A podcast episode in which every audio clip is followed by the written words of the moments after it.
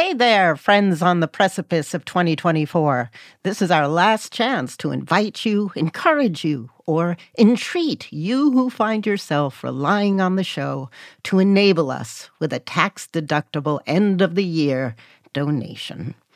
It hasn't been a banner year for joyful celebration, but we can make the next year better, politically and psychologically, with some positive action by treating ourselves better and our communities, too. We fall in the latter category, obviously. Close listeners already know that our producing station WNYC was hit with some pretty big deficits this year, and some terrifically talented people are now looking for new jobs in a very anemic journalism market. But we're still here, and we need your help. Just text OTM to 70101 and send whatever you can comfortably manage. There's only a few days left till 2023 is just a bad memory. Help us make sure this show is going strong into 2024.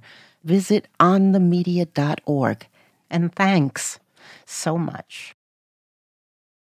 2023 has just about wrapped up, and we decided to look back at what this year has wrought for the press, for the courts, and for democracy.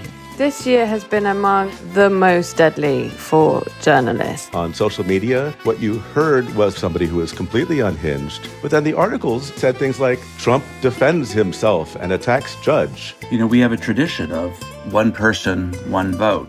The most grievous assault and undoing of that battle has been the work of Clarence Thomas. That a court that by design has neither the power of the purse nor the sword. Power it has is the public's willingness to suspend disbelief and say this is not a partisan political institution. I don't think it's a coincidence that it's that moment when conspiracy culture just goes supernova. It's about what we can't bear to look at. It's all coming up after this. This episode is brought to you by Progressive Insurance.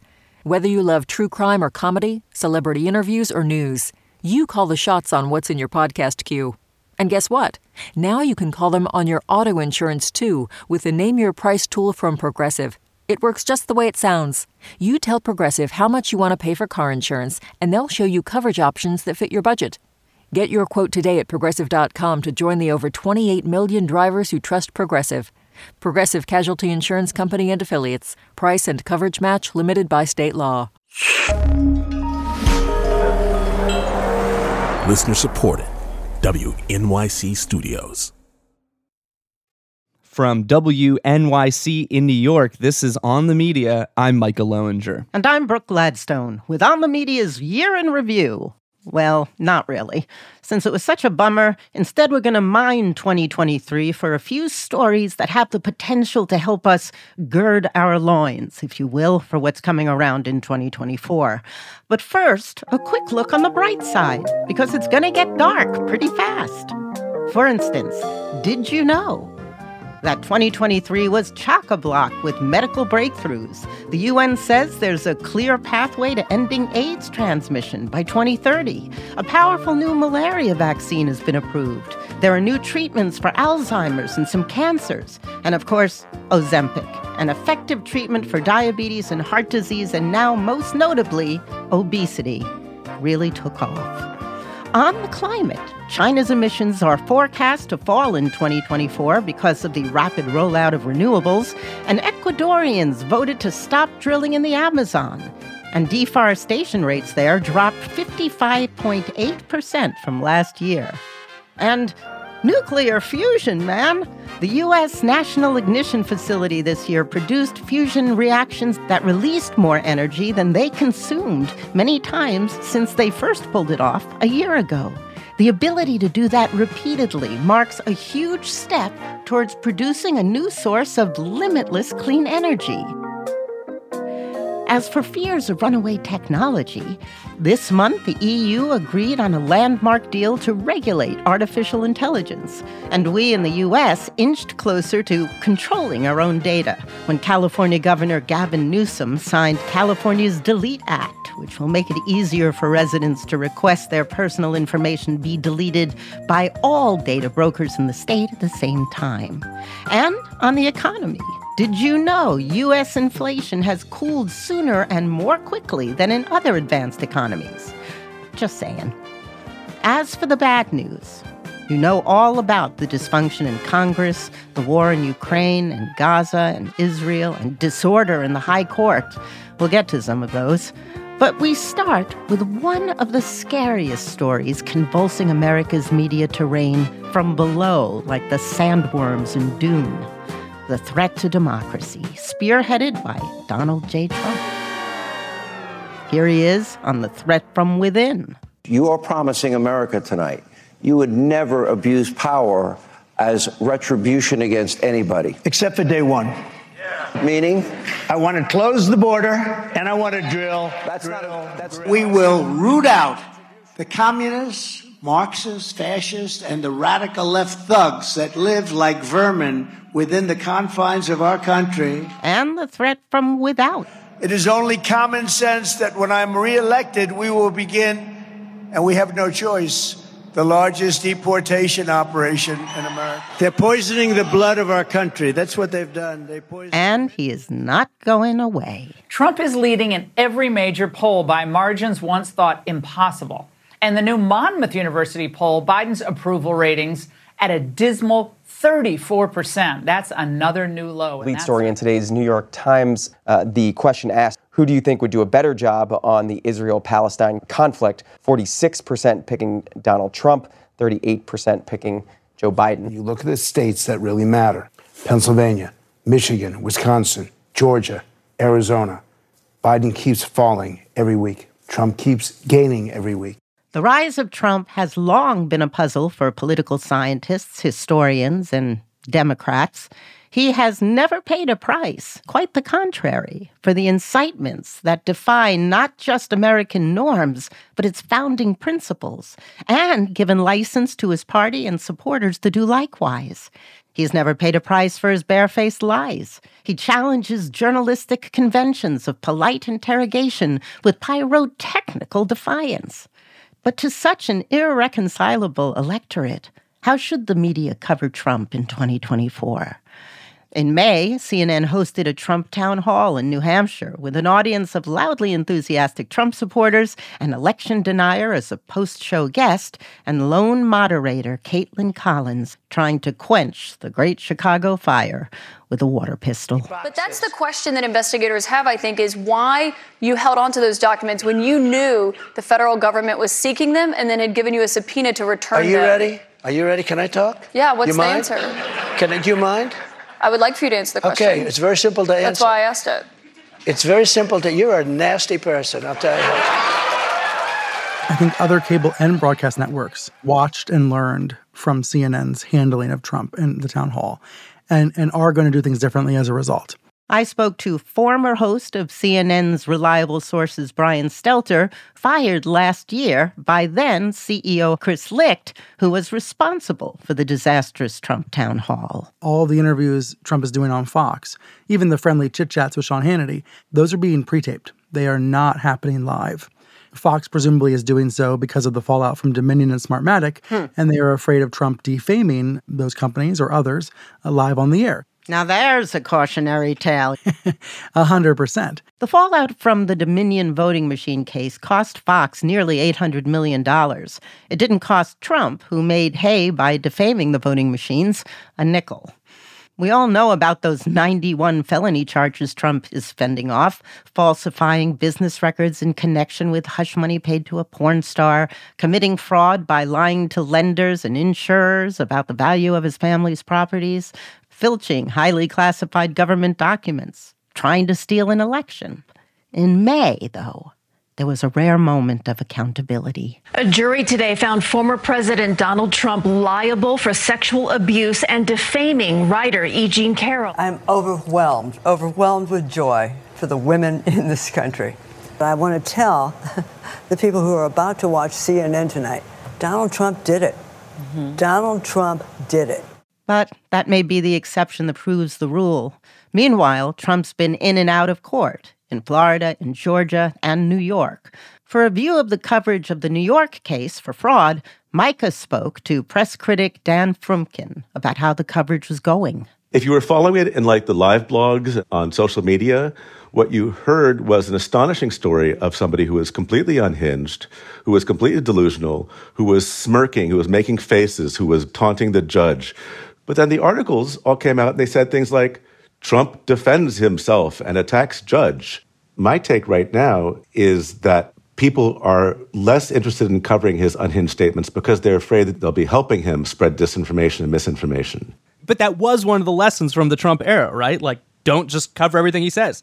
Amplifying him does reward him and does risk even further radicalizing his supporters.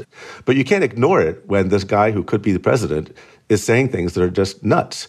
I have a proposal here, which is that when he's unhinged, yes, you report what he said. Then you go talk to the Republican leaders and to his base and the people who support him and say, do you agree with what he just said? Is there no limit to what he could say and you'd still support him? The news value to me of an incremental unhinged statement by Donald Trump is he said this and the Republican Party still supports him. I agree that we could do it better, but it's also the case that facts don't seem to change minds like they used to. There have been warnings of his dangers to our democracy. You could argue there aren't enough, but perhaps they're just not sticking. The press critics have been saying stuff like this for years now, and they've not been heard. But I think that at some point, it may sink in. We may have to wait until next generation of editors. The leaders of our newsrooms have just gotten used to still covering what is basically an asymmetrical political climate, as if there are two equal parties involved in the discussion. At some point, one of these editors is going to wake up, look in the mirror, and say, wait a minute, we're not doing this right. We need to reset because we are not successfully informing the American electorate. Author Jeff Charlotte says journalists should be less squeamish and more precise in their word choices. For instance, to choose the word fascism to describe the movement Trump fueled in Road to Power. I asked what's wrong with the more often used phrase, crisis of democracy. I'm actually against the term, the crisis of democracy. Crisis is narratively a word that supposes this is a story with a beginning, a middle, and an end. And that's not the nature of the situation we face. Some things were lost. Fascism is understood in the press as a kind of F word, as opposed to describing a political movement. The cult of personality, the idea that a strongman leader alone can fix it, that he transcends the normal rule of law, a persecuted in-group, a mysterious out-group that can take any form, but most importantly, not just a rhetoric of violence, but of pleasure and violence. That's a key part of fascism, and I think in as much as we resist it, and I'm sympathetic to that resistance, but what if we don't see it as a crisis, as a final battle, but say, hey, that's the condition. How do we get through this? Back in September 2016, Selena Zito offered in The Atlantic perhaps the best description of the press's dilemma when she observed that Trump's supporters took him seriously, but not literally, while the press took him literally, but not seriously. That was a crucial mistake. Trump means what he says. So report we must. But how? New York University journalism prof and press critic Jay Rosen. It would help if journalists shifted their energy and their attention from the odds of who's going to win and the whole horse race discourse to the stakes, meaning what are the consequences for daily life? What's going to change in this country depending on the results of the 2024 election? That's probably the oldest piece of advice one can give for election coverage. It is. Less about the horse race, more about the issues, the stakes, the consequences. But now more than ever? This time the stakes are huge.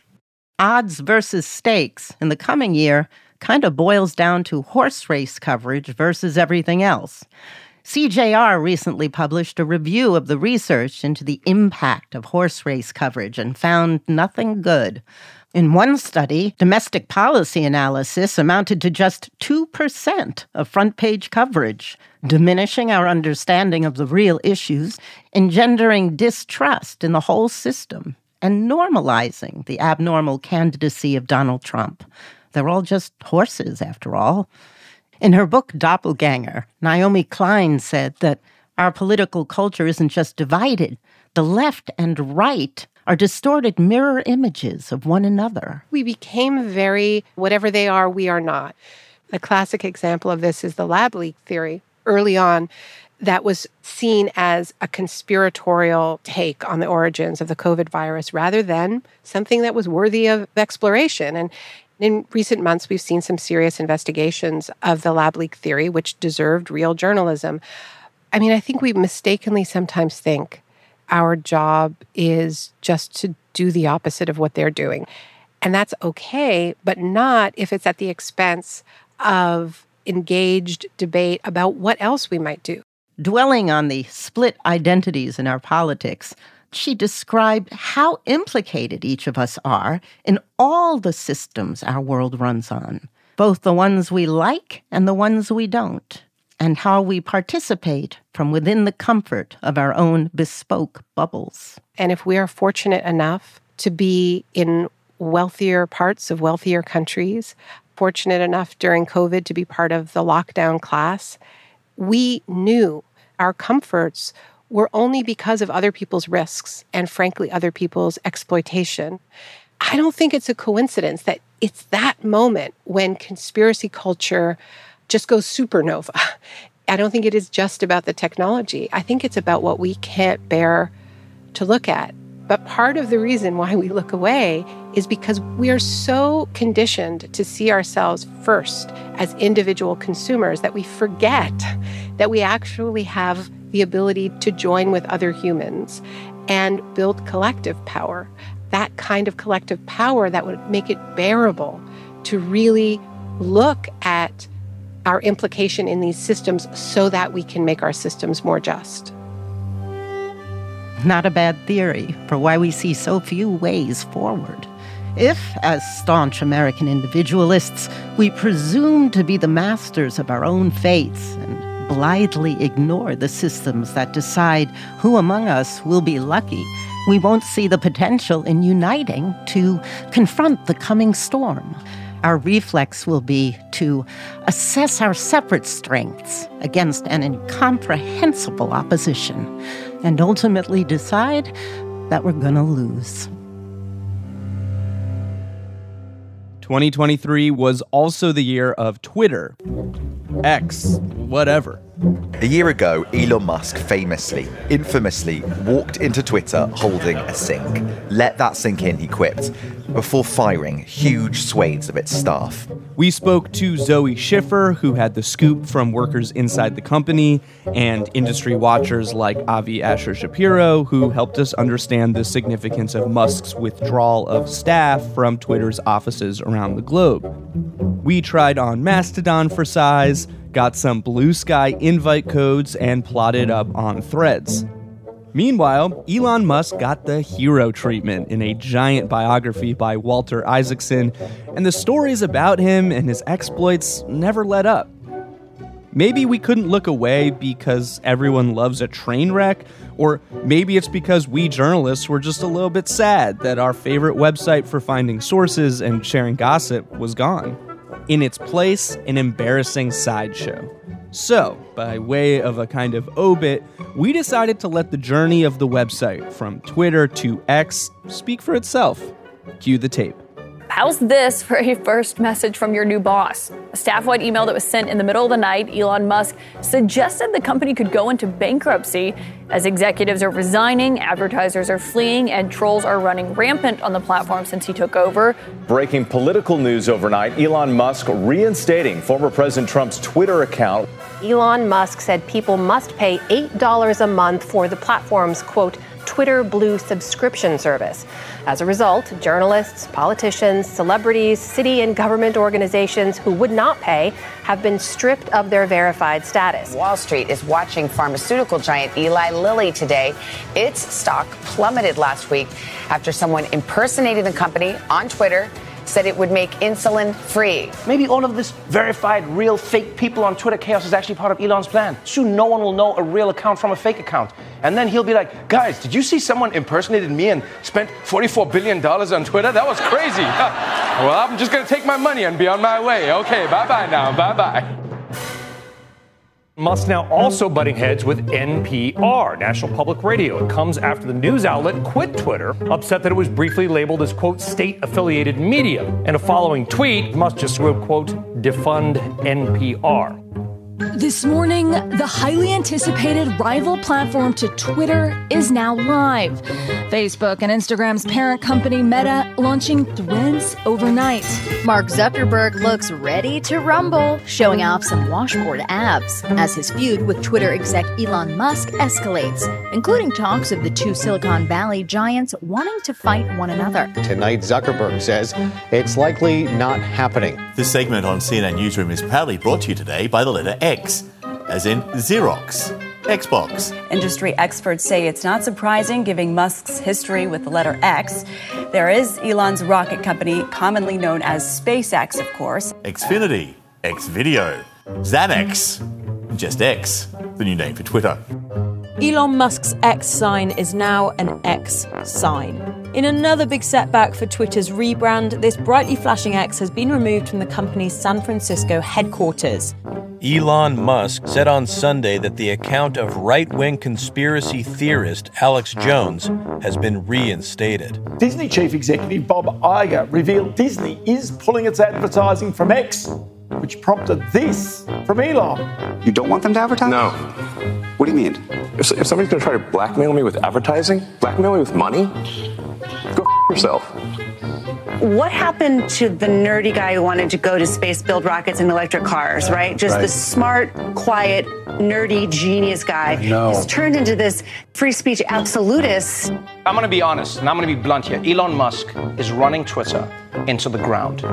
And it's the best Twitter's ever been. Are you kidding? Coming up, 2023 was the year the journalists shed light in a supremely shady place and exposed serious disorder in the courts. This is On the Media. This is On the Media. I'm Michael Loewinger. And I'm Brooke Gladstone. We continue our year in review with the current state of the nation's courts, especially its highest one. Since our nearly non-functional Congress has done much to hamstring the executive branch, that leaves the third branch, the judiciary, with the job of safeguarding our democracy.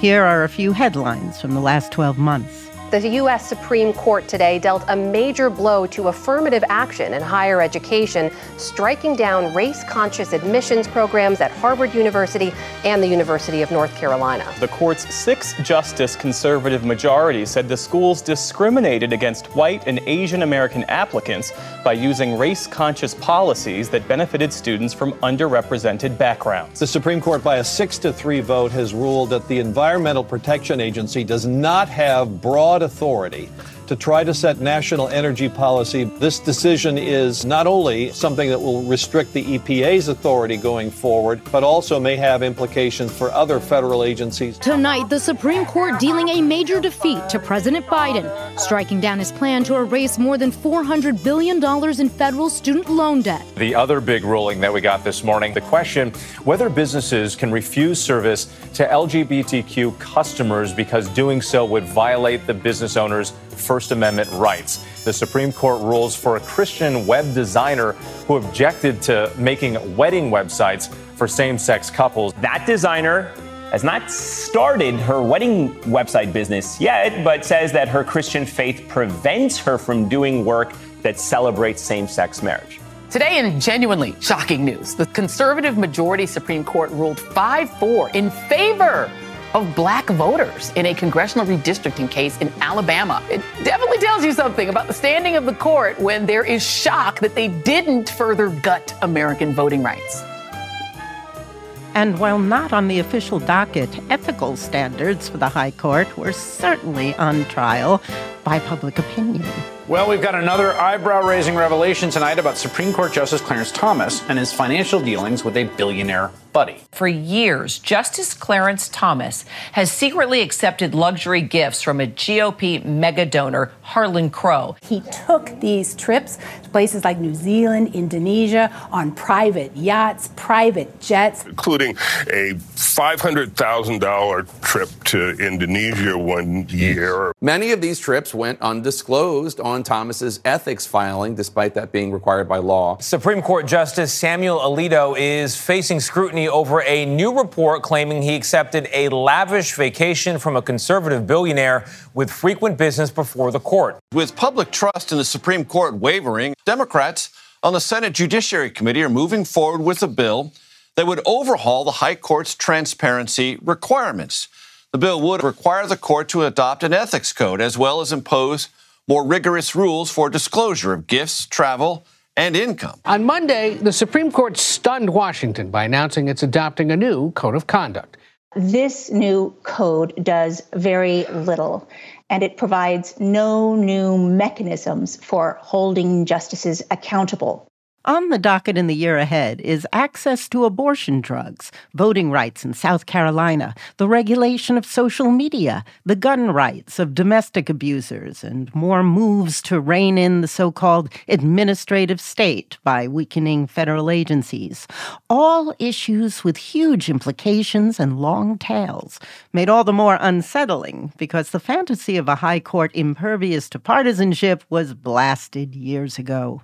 In 2023, we learned that one canny conservative ideologue has deftly played a very long game to place his candidates in key positions across the nation's judiciary, not just on the high court, but in appellate courts and state agencies, too. His name is Leonard Leo of the Federalist Society, once regarded as Trump's unofficial justice picker. But Leo's long been placing people, sometimes with bare-knuckled threats, as solicitors or attorneys general, wherever he can, pulling the law of the land from a perceived leftward tilt to the far right. Listeners may recall our series with ProPublica about the impact of this relatively low-profile figure, but not so low-profile to some, as reporter Ilya Meritz evinced with a telling anecdote from Mike Black, who was working in the office of the Montana Attorney General when he walked into the office of a coworker and noticed a bookshelf of notable bobbleheads. There was like Scalia for sure, and I think probably Alito. There were like 4 or 5. And then there was this one younger-looking guy, and I said, well, who the heck is this? And he goes, well, that's Leonard Leo. Black looks at his colleague, a man named Lawrence Van Dyke, the Montana Solicitor General. He looks at the bobblehead doll, a miniature of someone he used to know. I think I laughed.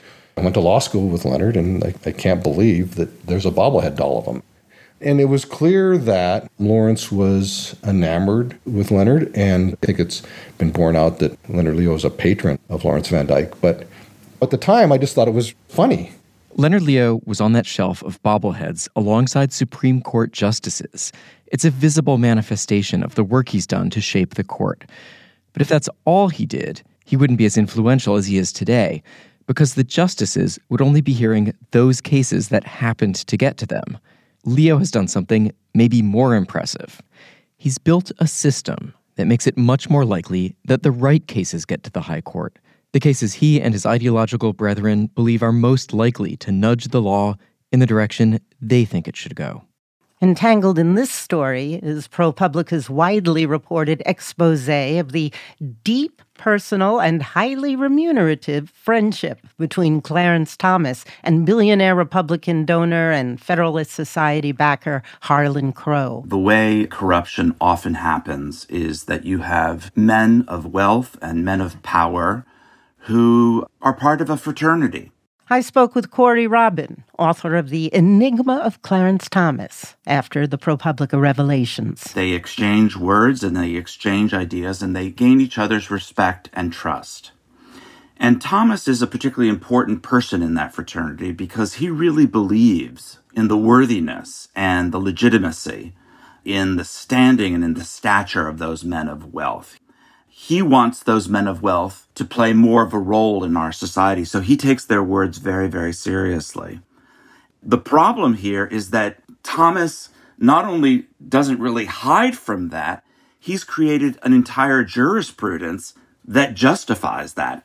Thus, the revelations of 2023 revealed an unbridled eagerness to turn away from what was once seen as a fundamental part of the American creed. You know, we have a tradition of one person, one vote. And the premise of that tradition is that nobody is worth more than anybody else. And that was a long and hard-fought battle, fought through questions of slavery, fought through the question of the denial of the vote to women, and so on. And we won that battle. The most grievous assault and undoing of that battle has been, I would argue, these decisions about the value of the man of money, that he is, in fact, worth more, not just in the economic sphere, but in the political sphere. That has been the work of Clarence Thomas. And if we hope to have any kind of a democracy, that work has to be undone. So why was it left to ProPublica to expose this siege on our founding principles? Dahlia Lithwick, who reports on the courts for Slate, says that court reporters and academics underwent a reckoning in 2023. There's a photograph that's been disseminated again in that ProPublica reporting of Harlan Crow, Clarence Thomas, Leonard Leo, Mark Paoletta, all people who are involved in this enterprise of making sure that these millions of dollars that are sloshing around are going to get certain political outcomes at the court, whether it's busting unions, circumventing voting, affirmative action, ending Roe, whatever it is, not connecting the dots the way that portrait connected the dots is what Senator Whitehouse says is a signal failure of the media. Nobody should be hearing this on your show for the first time. When I spoke to Dahlia in June, she cited the groundbreaking work of academics Stephen Vladek and Will Bode, who coined the term the shadow docket. What they were clocking that the rest of us were missing was that in recent years, the U.S. Supreme Court were deciding more and more cases on an emergency basis. So we've always had a quote-unquote shadow docket. We've always had an emergency docket. It was used for executions. But suddenly in the Trump years, cases were rocketing to the high court.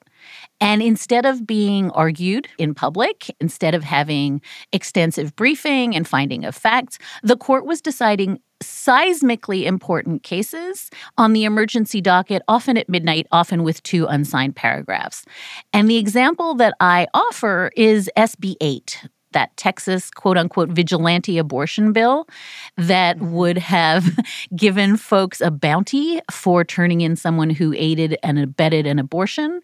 Even before that term started, the court on the shadow docket upheld that. And once the court in effect blessed this vigilante law that for 1/10 of the childbearing population in the United States overturned Roe v. Wade long before Dobbs did. That's how that term started. And by the way, the court's approval ratings are the lowest they've ever been since Gallup polling began. The American public almost was ahead of the legacy media in recoiling at the notion that a court whose job is principally to show its work was not showing its work, was just throwing out the law and saying, here's what the new law is. And when the Dobbs opinion was leaked, that was also seismic at the court. So why was that so significant? I mean, we've just never had the totality of an opinion leaked to the press in advance of publication.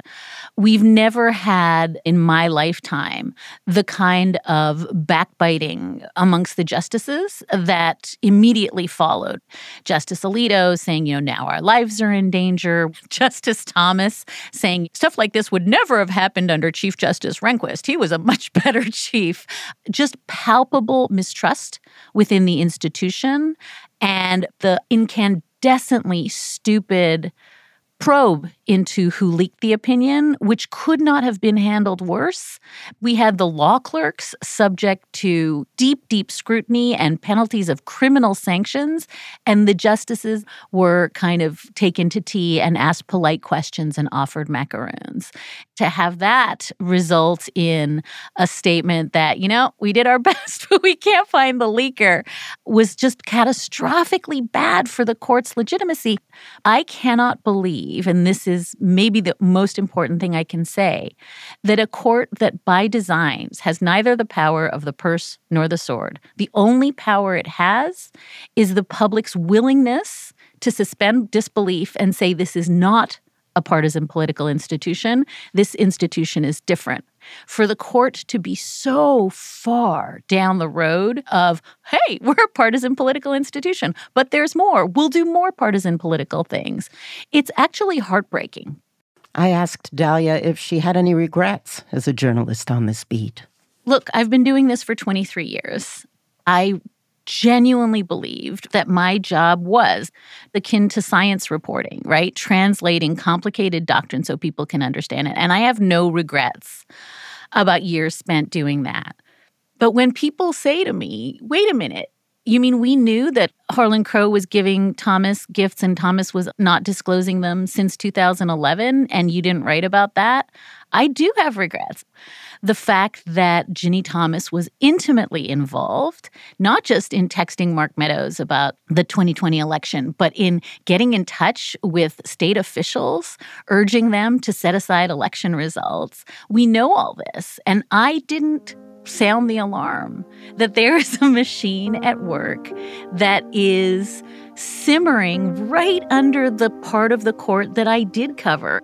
We are now sitting atop of this mess of ethics violations in a moment where John Roberts gave a speech in which he more or less was the human shruggy emoji, just like, nothing to see here, we're fixing it. And then, by the way, adds that the most heartbreaking moment for him as Chief Justice was the decision to put fencing up around the building last year, as though the greatest suffering post-Dobbs was the suffering of the justices themselves.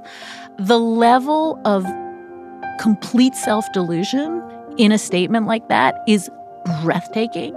And the idea that I didn't think that part of my job was discomfiting the comfortable or holding powerful people to account or powerful systems to account, and that it wasn't my job to follow the money. It wasn't my job to figure that out. Yeah, I have regrets.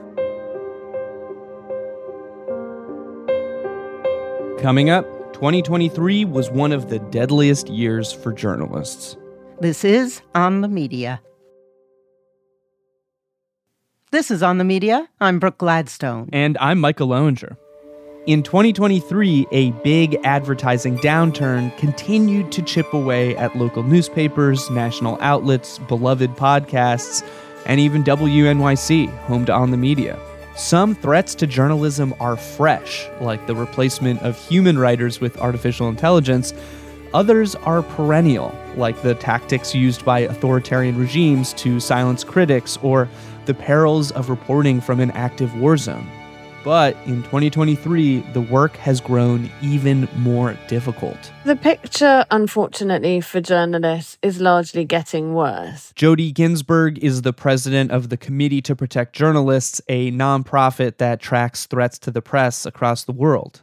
She joined me to help us remember some of the journalists that were imprisoned and killed this year. So far in 2023, as of December the 8th, we have documented 81 journalists and media workers killed worldwide. That compares to 68 killed in 2022. It is safer to be a journalist in the United States than in many other countries. But this year, we saw the killing of a young American journalist, Dylan Lyons, in Orlando, Florida. Dylan was covering a fatal shooting that had occurred that morning. 5 hours after a woman in her 20s was found shot to death in Pine Hills, two journalists, a reporter and a videographer from Spectrum News 13, were in their vehicle when the suspected murderer returned to the scene of the crime, approached their vehicle, and fired. So Dylan was killed while reporting on that earlier shooting. Your organization followed the murder of Cameroonian reporter Martina Zogo. Who was Zogo, and what do we know about why he was killed? Martina Zogo was the managing director of a privately owned Cameroonian radio broadcaster called Amplitude FM, and he was found dead in late January. He was followed by four hooded men in a car. He sought help at a nearby police station. As he was going to the police station, the attackers drove into his vehicle. Then he was forced into the men's car. Several days later, his body was found naked. It was dumped in a plot of land, and it was clear that he'd been subjected to horrific torture. His mutilated body was found just outside the capital, Yaoundé. Zoga was the host of the popular Embouteillage talk show, in which he would brazenly tackle stories that touched on corruption and alleged embezzlement. Zoga's disappearance came shortly after presenting a program critical of government corruption. He'd criticised the payment of tens of billions of francs from the Cameroonian treasury that benefited a prominent Cameroonian businessman, for example, and that businessman was actually arrested in February, but to date, no one's actually been charged or held accountable for his killing. The thing that's important about someone like Martinez is that when we think about the killings of journalists, we often think about a war setting or a conflict setting, but actually in recent years, the majority of journalists have not been killed in war zones. They are local journalists, often reporting on corruption or collusion between criminal gangs, for example, or criminal businesses and politicians. And he is emblematic of that. I want to talk about the crackdowns on freedom of press in Russia. I know that was a big story in 2022 at the outset of the war. How do things stand now? Russia has been successful in wiping out local journalism, or certainly Russian journalism that can operate from inside Russia openly. In just the past couple months, more journalists and activists were labeled as foreign agents, including a stalwart of independent news, the Moscow Times. Russian police have put the award-winning Russian-American journalist Masha Gessen on a wanted list after opening a criminal case against them for their reporting. And Putin has already put restrictions on media coverage of next year's presidential race, when he'll be seeking another 6 years in office.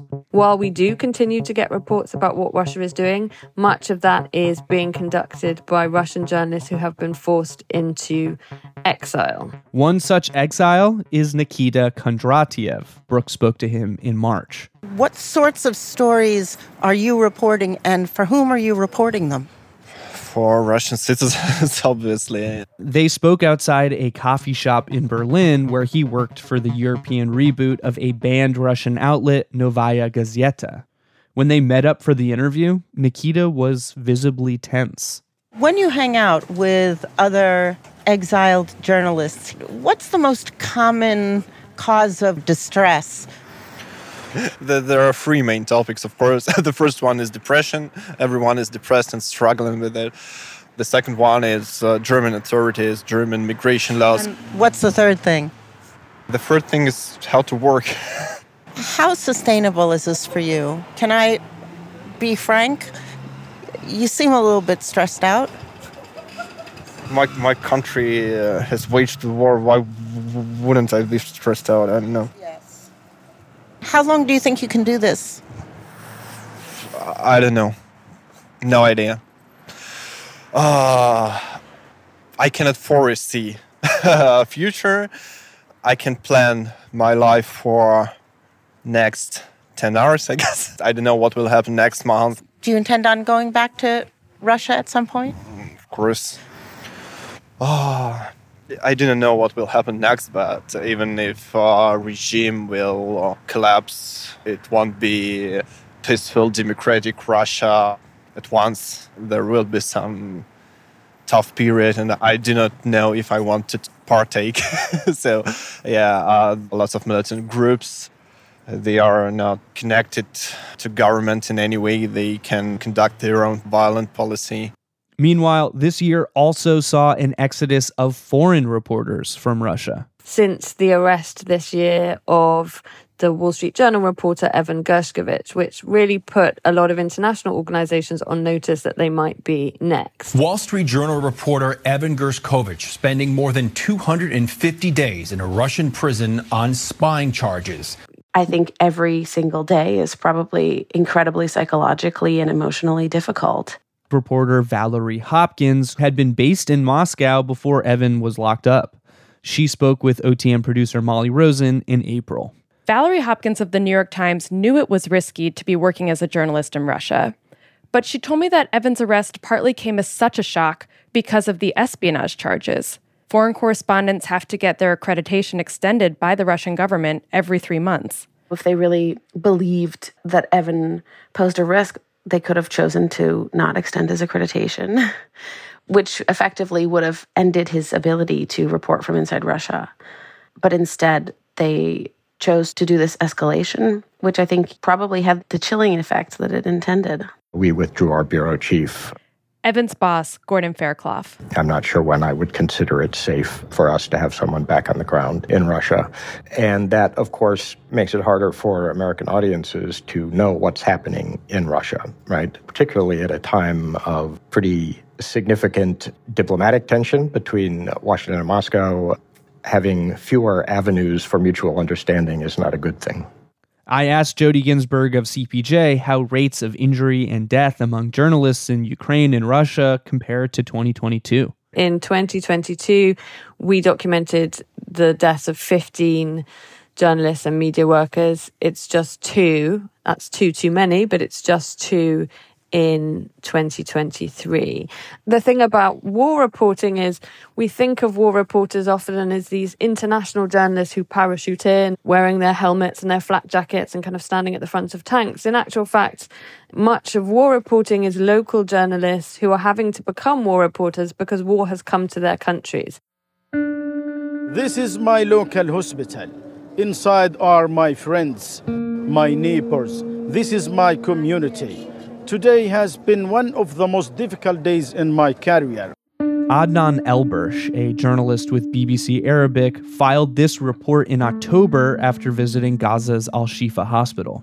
Among the dead and wounded, my cameraman Mahmoud has seen his friend Malik. Malik has managed to survive, but his family have not. In the first couple weeks of the war, I called up Sharif Mansour, Middle East and North Africa program coordinator with the Committee to Protect Journalists. He told me about reporters in Gaza who've continued to work despite food and water shortages, bombing, and electricity blackouts. Those journalists are choosing to continue to do the best they can, and otherwise, we end up with misinformation and disinformation that fuels the conflict. You mentioned that there were 3 Israeli journalists killed by Hamas on October 7th. One was former AP video journalist Yaniv Zohar, who was killed at his home. And then there were 2 young journalists, 122 and 125, who were murdered at the Supernova Music Festival. Do we know if any of these journalists were working at the time they were killed, or were they just caught in the attack? So we have talked to a few of the editors who were working with them, and one of them have said that, yes, it was Saturday, a holiday, but he heard that there were attacks, and he actually went out of his house in order to work undocumented. And when he came to his house, he found that Hamas fighters already zoning in on his home. We are trying to be inclusive in terms of who we can consider a journalist working at the time. The Israel-Gaza war is the deadliest conflict for journalists that the Committee to Protect Journalists has ever documented in the more than 3 decades that we've been doing this work. Jody Ginsburg of the CPJ, which has found that the Israeli military is likely responsible for the vast majority of these deaths. Never have so many journalists and media workers been killed in such a short space of time. And that's really what's driven these higher numbers this year in 2023. One of the deaths that we were particularly saddened by was the death of Bilal Dadalakh, who was a previous contributor to the work of CPJ.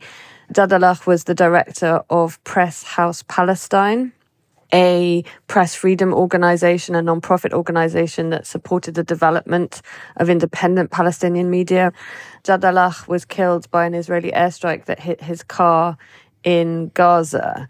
And Dadalakh, among other things, provided absolutely indispensable research for a report that CPJ published in May of this year called Deadly Pattern, that found a complete lack of accountability in Israeli military killings of journalists over the past 22 years.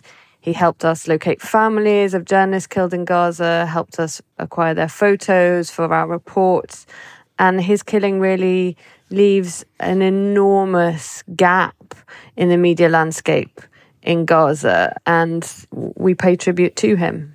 We are raising the cases of journalists who are killed to the international community to make sure that those deaths are investigated, to try and find ways to ensure that journalists can report safely by having access to personal protective equipment. That's not been possible in this war because it's not possible to get such equipment in. It's also worth noting, though, that many of the slain journalists were wearing clear press garb and protective clothing, right? Well, personal protective equipment can only go so far. A journalist from Reuters, Issam Abdullah, was killed on October the 13th by an Israeli strike, and a number of colleagues from other news outlets were injured. They were all wearing press insignia and clearly visible as press.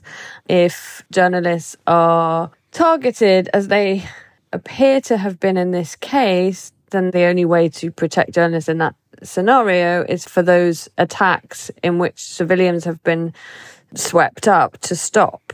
In addition to this staggering death toll this year, CPJ has also been tracking threats to press freedom around the world, ranging from threats of violence, imprisonment, legal threats, and other intimidation aimed at reporters. We continue to see escalating threats in Central and South America. It continues to be extraordinarily dangerous to be a journalist in Mexico, for example. We've seen an continued outflow of journalists from places like Nicaragua and Venezuela, journalists going into exile from Iran, for example. As democracies decline, and they are on the decline, among the first people to be targeted are journalists. They're like the canaries in the coal mine. All of our freedoms are at stake when so much violence is directed against journalists. Press freedom is our freedom. We rely on journalists to bring us the information that we need to live freely and safely. And without journalists, we cannot do so. Jody, thank you very much. You're so welcome. Jody Ginsburg is the president of the Committee to Protect Journalists.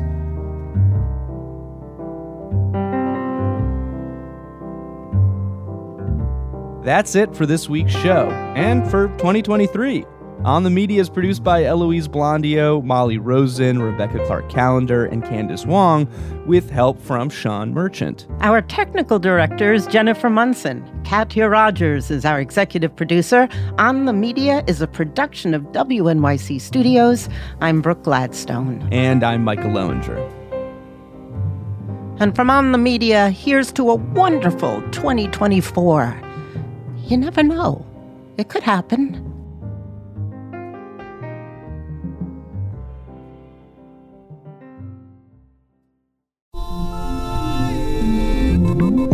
I'm David Remnick, host of the New Yorker Radio Hour. There's nothing like finding a story you can really sink into that lets you tune out the noise and focus on what matters. In print or here on the podcast, The New Yorker brings you thoughtfulness and depth and even humor that you can't find anywhere else.